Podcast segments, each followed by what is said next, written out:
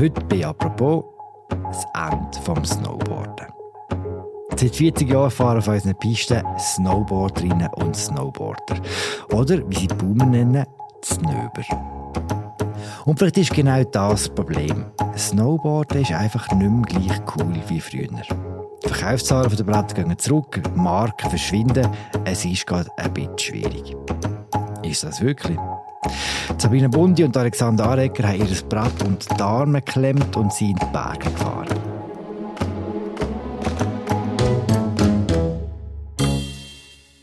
Dort haben sie mit Pionieren geschwätzt. Es waren eigentlich zwei Gefühle, die völlig neu waren. Das eine ist das, das Kurvenerlebnis. Und das andere, was mich fast noch mehr fasziniert hat, ist das Gleiten, wirklich Gleiten wahrnehmen. Das hätte man mit der Ski so nicht wahrnehmen können. Und mit ganz jungen Snowboarderinnen, die zu neuen Vorbildern werden. Snowboarden für mich bedeutet vor allem Freiheit. Vor allem im Freestyle, du bist eigentlich frei in dem, was du machen willst. Und es ist einfach auch ein unbeschreibliches Gefühl, wenn du in der Luft bist und einen Trick machst oder auch etwas Neues machst und du stehst den Trick. Jetzt sind sie zurück vom Berg und erzählen uns heute apropos, wie es um Snowboarden an und für sich so steht. Ich heiße Philipp Loser und ich fahre nicht Snowboard. Hallo zusammen. Hallo Philipp.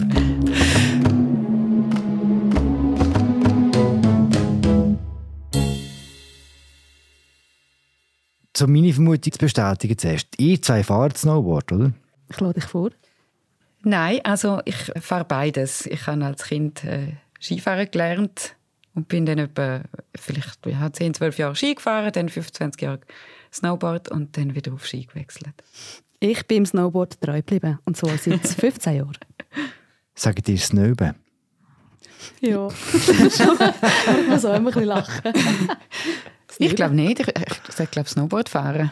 Ich kann nicht so auf Romanisch. Ich kann mich damit herausreden, dass ich das mehr auf Romanisch brauche. Es ist ja nicht so ein cooles Wort, oder? Dass man schnell auch das wieder festgehalten hat. Ah, was ist schon cool? Snowboarden ist cool. Aber ich bin heute in der Unterzahl.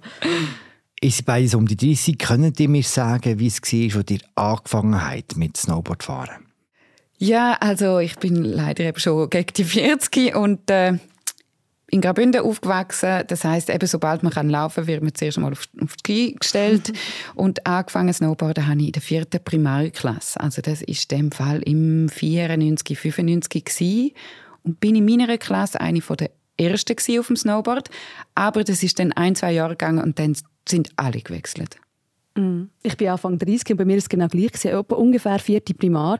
Bei mir war es nicht, weil alle anderen Snowboard gefahren sind, sondern meine beiden älteren Geschwister. Und ich wollte natürlich alles machen, was sie machen. Mhm. Und was mir mega geblieben ist aus dieser Zeit, ist Zimtstern. Das war so die Marke. Meine Schwester hat immer Zimtstern-T-Shirt angehabt.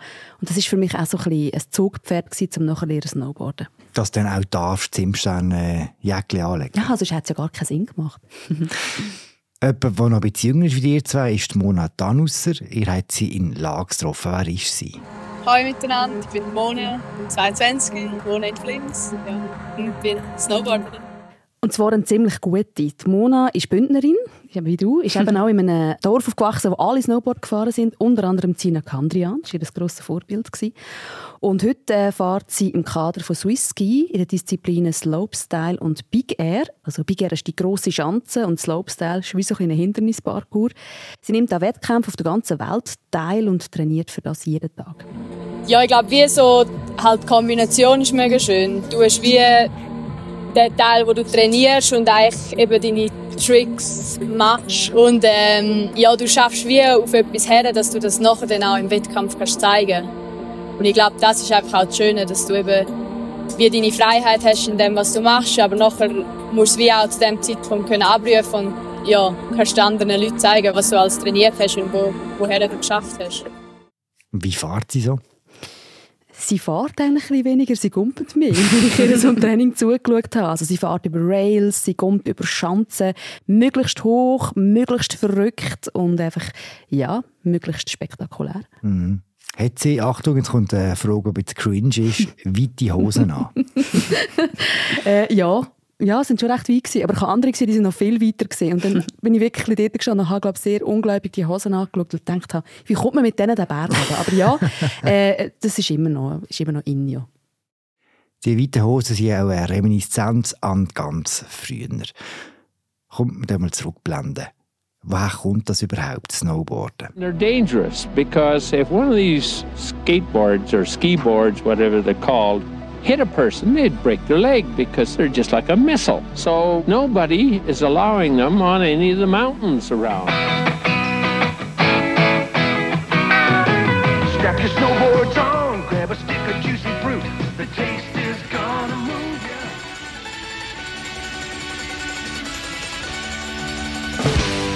Ja, wir streiten sich ja immer gerne ein bisschen, wer hat es erfunden. Wir haben uns auch ein bisschen mit dem befasst. Und es ist eigentlich schon so, in den U S A sind eigentlich so die ersten Snowboard, die man ein bisschen Snowboard nennen kann, entstanden damals auf Holzbrettern, wo man so Schlaufen drauf gemacht hat. Und es ist eigentlich von Surfern entwickelt worden, weil die haben gefunden, das coole Feeling vom Wasser, wenn wir auf den Schnee übertragen.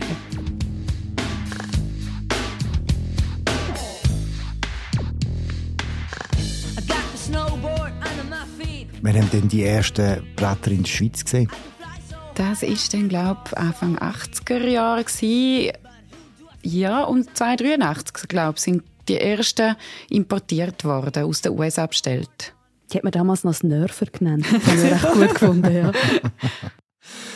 Um zu verstehen, warum das auch recht schnell und recht erfolgreich war, muss man sich vor Augen führen, wie damals Skifahren war.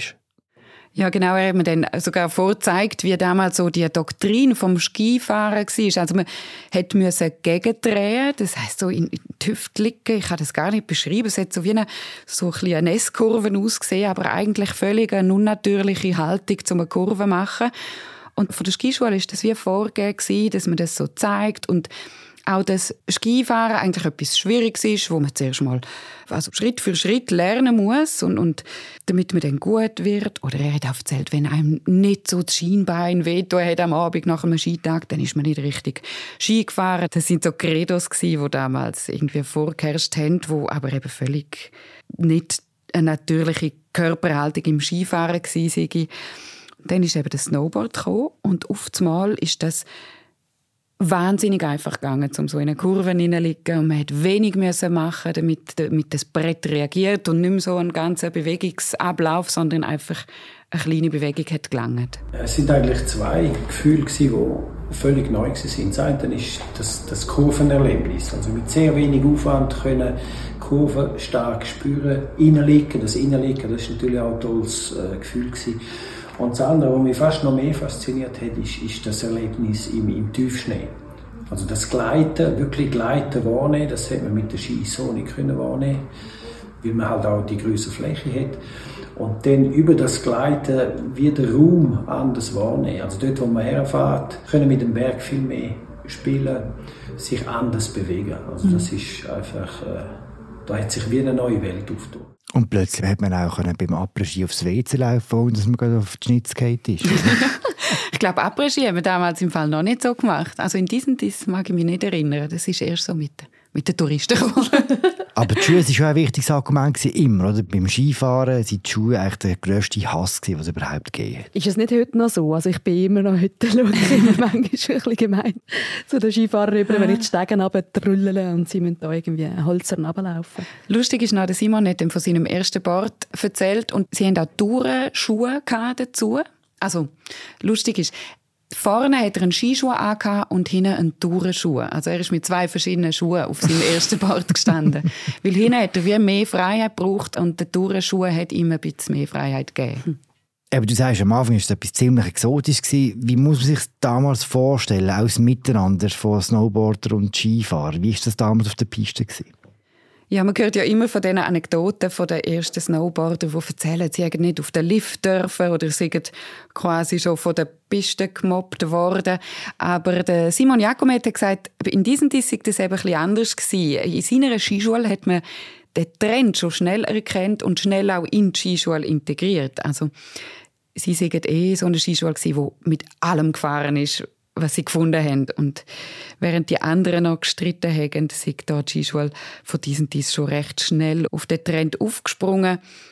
Und du hast gefragt wegen der Piste, aber was für den Simon Jakomet ähm, wirklich neu war oder was ihm eine neue Welt eröffnet hat mit dem Snowboard, ist eben abseits von der Piste gewesen. Also das Tiefschneefahren, da ist ihm eine neue Welt aufgegangen. Weil mit der Ski ja, die sind zweieinhalb Meter, nein, zweieinhalb vielleicht nicht, zwei Meter zwanzig lang gewesen und dünn und, und man hat immer so im Berg müssen die Falllinie suchen, damit es geht, und mit dem Snowboard ist man dann einfach durch den Tiefschnee gelitten, wir sind auch gegleitet, gegleitet, ja, und er hat auf einmal können den, den ganzen Berg befahren, also die ganze Fläche befahren, und das war für ihn wahnsinnig äh, interessant und neu und schön gewesen.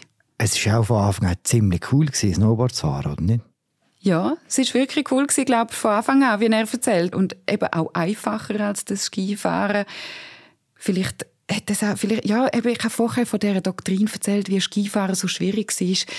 Das ist vielleicht schon auch ein bisschen uncool, ja? Wenn man muss da dreimal einen Skikurs Kurs machen muss. Und ja, es hat vielleicht schon etwas Lockereres, wenn man mit dem Snowboard kann. Es hat auch etwas Rebellisches gehabt, nicht? Also wenn man also die alten Videos anschaut, die Musik von damals hört, das war so ein bisschen rebellisch, das Ganze. Und die Typen hatten doch alle lange Haare gehabt. Es ist einfach irgendwie eine, eine neue Kultur entstanden. Ja, ich glaube auch, Simon hat das auch bestätigt, dass es schon ein bisschen rebellisch war. Jetzt bei Ihnen vielleicht, die so interessiert sind, sowieso an jeder Form von Wintersport, ist das vielleicht nicht so im Fokus gestanden und ist dann eher nachher gekommen, so gegen Ende neunziger Jahre, Anfang zweitausender Jahre. Eben, das eine ist wie die technische Seite und das andere so der Lifestyle-Aspekt vom Ganzen. Lord of the Boards, man hat gekifft wahrscheinlich auch noch, ein Red Bull getrunken. Es war schon äh, ziemlich etwas anderes gewesen, wie man bisher gewöhnt war auf Schweizer Pisten. Auf jeden Fall. Und ich glaube, das hat eben das Skifahren im Gegenzug ein bisschen uncool gemacht, würde ich jetzt mal behaupten. Also, wenn ich so ein bisschen an die früheren Boardlokale denke, die es gegeben hat, wo man das Snowboard kaufen und sich ausrüsten, die haben ja auch ganz einen anderen Vibe gehabt, schon einen Skiladen oder dann auch die, die Pistenbeiz. Also ich habe das Gefühl, als ich angefangen habe, hat es ist noch eher Unterschiede, wo da gehen jetzt Snowboarder gehen einen Tee trinken oder nein, wahrscheinlich dann etwas anderes als einen Tee und dort gehen Skifahrer. Also mhm. ja, einfach so ein anderer Lifestyle. Und für eine ganze Generation ist es wie auch so ein eine Identifikationsfrage gewesen. Also bin ich der coole Snowboarder? Und es ist dann sogar nur schon cool gewesen, mit einem Board in der Schlange zu stehen. Also wir hätten nicht mal müssen können gut fahren, sondern einfach es ist dann wie ja, ich gehöre jetzt zu diesen coolen Snowboardern und nicht zu diesen vielleicht langweilig gewordenen äh, Skifahrern. Wenn man eben gerne ein Zimtsteinjäckchen anhat, Alexandra. Ich kann es im Fall immer noch. Das ist jetzt Vintage wahrscheinlich, dass es nicht mehr gibt, musst du ja, es genau. noch behalten. Das war ja am Anfang, wo der Unterschied so gross war, auch im ganzen Lifestyle. Was dann passiert ist, ist ja recht interessant. Und zwar hat Snowboarden das ganze Skifahren technisch total verändert. Was ist genau passiert? Da kann ich auch mit dem Wort von Simon Jakomet das wiedergeben. Das stimmt eben nicht unbedingt. Also man sagt, oder viele haben das Gefühl, durch das Snowboarden hat sich das Skifahren weiterentwickelt, äh, Richtung Carving-Ski. Aber der Ursprung oder der Carving-Ski ist schon, wie schon parallel mit dem Snowboard entwickelt worden. Das Snowboard hat es einfach noch sehr forciert. Also es wäre viel langsamer gegangen ohne das Snowboard. Aber er hat dann vom ersten Carving-Ski erzählt, von der Firma Kneissl, glaube ich. Der ist, wenn ich mich nicht täusche, im neunzehnhunderteinundneunzig entwickelt worden. Was also nicht äh, viel später ist als jetzt das Snowboard. Und damals aber ist das wie noch so eine, das ist noch lustig, es hat ja die Bigfoot gegeben, die kleinen, die mhm. so ein bisschen grösser sind als im Fuß. Die sind so für Anfänger gewesen. Dann hat es den Carving gegeben, für so Fortgeschrittene sozusagen. Und der war ein Teil auf dem Weg gewesen zum Skifahren, also zum Profi dann. Aber natürlich ist dann erst nachher der Carving-Ski dann, ich glaube, äh, zum Standard-Ski ist der im neunzehnhundertsiebenundneunzig geworden, dort mhm. umeinander. Für die Entwicklung des Snowboard war es natürlich wie auch Gift gewesen. Wenn man sich das als Kurve vorstellt, ist am Anfang Snowboard extrem aufgegangen, sehr populär geworden. Gleichzeitig hat es dann angefangen, den Carving-Ski, wie ihr sagt. Und das hat dann dazu geführt, dass mit Snowboard wieder ein bisschen runter ist, oder nicht? Also wenn man zum Beispiel die Verkaufszahlen anschaut, die ja schon so ein bisschen Indiz sind, dann sieht man wirklich ziemlich genau um die Jahrtausendwende ist so der Peak gewesen und nachher ist es wieder runtergegangen. Es war auch die Zeit gewesen, wo natürlich auch im Sport sehr viel gegangen ist, wo Snowboard einerseits zwar auch olympisch geworden ist et cetera, ähm, aber man dann auch mit dem eröffnet hat für die Skifahrerinnen und Skifahrer mit ihren neuen Ski auch äh, Freestyle-Disziplinen langsam zu fördern. Und seitdem ist es jahrelang runtergegangen, auch mit diesen Snowboard-Verkaufszahlen. Und das hat dann auch dazu geführt, dass es immer wie geheißen hat, ja, schau, das Snowboard ist nicht mehr cool. das verliert seine Attraktivität, es stirbt aus. Dafür sind dann die Skier wiederum cool geworden. Also wenn ich jetzt an den André Ragettli denke, oder so die Freeskier, die sind ja ziemlich rebellisch und cool. Also ich habe das Gefühl, er ist schon ein ziemlich cooler Softer. Definitiv. Die sagen, die Verkaufszahlen der Bretter sind zurückgegangen. Es sind auch andere Sachen passiert. Eben zum Beispiel gewisse Marken, die verschwunden sind, die man vorher mit Snowboard assoziiert hat. Zimtstern haben zwanzig achtzehn bekannt gegeben, wir hören auf. Vor allem auch, weil der, der Wert des Snowboard im schweizerischen Markt abgenommen hat. Also sprich, sie haben das Zeug nicht mehr richtig verkaufen. Der Lifestyle ist einfach nicht mehr so ausgelebt worden. Das hat eingeschenkt. Und eben, es sind halt auch so Freeskier wie ein André Ragettli plötzlich sehr bekannt geworden und haben auch so ein bisschen die früheren, sage ich mal, Vorbilder auch vielleicht ein bisschen in Schatten gestellt. Ja. Und vielleicht auch noch zum den sportlichen Aspekt ansprechen, wo der Simon Jakomet mir erzählt hat. Mit dem neuen Carving-Ski ist das Skifahren dann eben auch wieder einfacher geworden. Also, und du hast im Vergleich zum Snowboard mit dem neuen Ski oder mit der neuen oder erlaubten Fahrweise von dem Ski wirklich auch mehr Freiheiten, als wenn du dann beide Beine auf dem Brett geschnallt hast. Das hat wahrscheinlich auch noch geholfen, dass sich Leute wieder entschieden haben, um vielleicht wieder auf die Ski wechseln oder halt doch neu mit Ski anfangen, weil du wie mehr Bewegungsfreiheit hast. Eben, gerade für Kinder ist es viel einfacher geworden, Skifahren zu lernen, dank den neuen Skis, die es gibt heute. Und es ist sowieso aus ausgesehen, zuerst lernst du mal Skifahren. Aber das hat zum Beispiel auch die oberste Snowboardlehrerin der Schweiz gesagt, es sei heutzutage nach wie vor einfacher, einen kleinen Knirps auf die Ski zu setzen, als auf ein Snowboard.